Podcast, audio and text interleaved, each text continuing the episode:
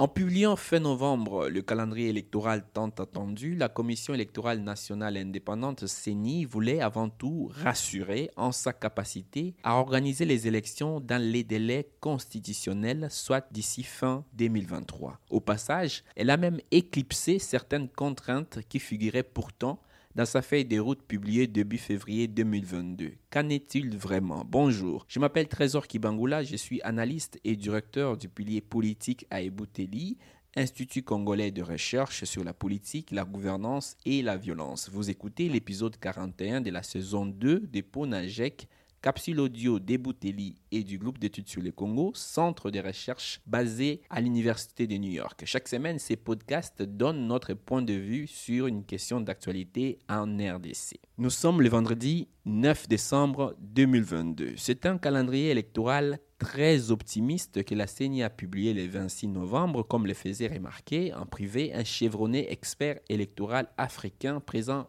à Kinshasa.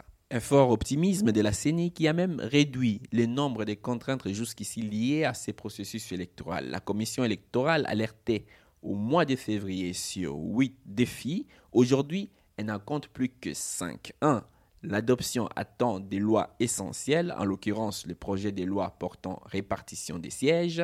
2. Les contraintes sécuritaires, notamment avec la résurgence du mouvement du 23 mars, M23, groupe armé appuyé par Kigali, selon, entre autres, les groupes d'experts des Nations Unies. 3. Le retard dans le décaissement des fonds des opérations électorales et la nécessité de garantir l'autonomie financière de la CENI. 4 les contraintes sanitaires avec le Covid-19 et les possibles hein, résurgences d'autres épidémies. Et 5. Les défis logistiques dans un pays qui manque certaines infrastructures de transport des bases, la CENI, faute de temps, devant acheminer les matériels électoral essentiellement par voie aérienne avec pour conséquence une augmentation exponentielle des coûts, prévient Denis Kadima, le président de la commission électorale. En même temps, cette contrainte des temps limités pour la préparation et l'organisation des opérations électorales n'est plus clairement présentée comme un défi en soi. Il en est de même hein, de la mutualisation des opérations d'identification, de recensement de la population et d'enrôlement des électeurs. Si la CENI semble avoir réussi à convaincre l'exécutif à revoir sa copie sur cette question pour éviter une possible lenteur dans le processus électoral, le contour pas tout à fait clair de la collaboration souhaitée désormais entre la CENI et les autres structures intervenant dans les recensements de la population demeure sujet d'inquiétude. Contrairement à sa feuille des routes de février,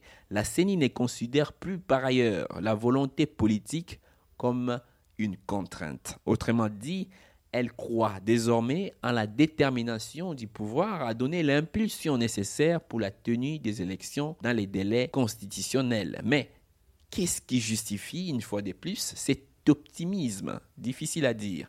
D'autant que la CENI elle-même continue, par exemple, à se plaindre des décaissements irréguliers des fonds alloués aux opérations électorales et à plaider pour son autonomie financière. En outre, d'autres défis n'auraient pris dans le calendrier électoral, encore moins dans la feuille de route de la CENI, mérite une attention particulière. C'est le cas de la cohérence interne au sein de la CENI. Les dernières lettres de Patricia Nseya, rapporteur de la commission électorale, adressées à son président et dénonçant notamment son exclusion à certaines opérations, ne rassurent pas. Ajouter à ces malaises l'absence de confiance de différentes parties prenantes au processus électoral, partis politiques et organisations de la société civile compris. Autant dire que les défis demeurent multiples sur le chemin des prochaines élections. La CENI est alors appelée à rassurer. Un pas dans ce sens a été franchi hein, par la publication du calendrier électoral. La CENI doit à présent s'ouvrir et accepter d'intégrer divers mécanismes de transparence à chaque étape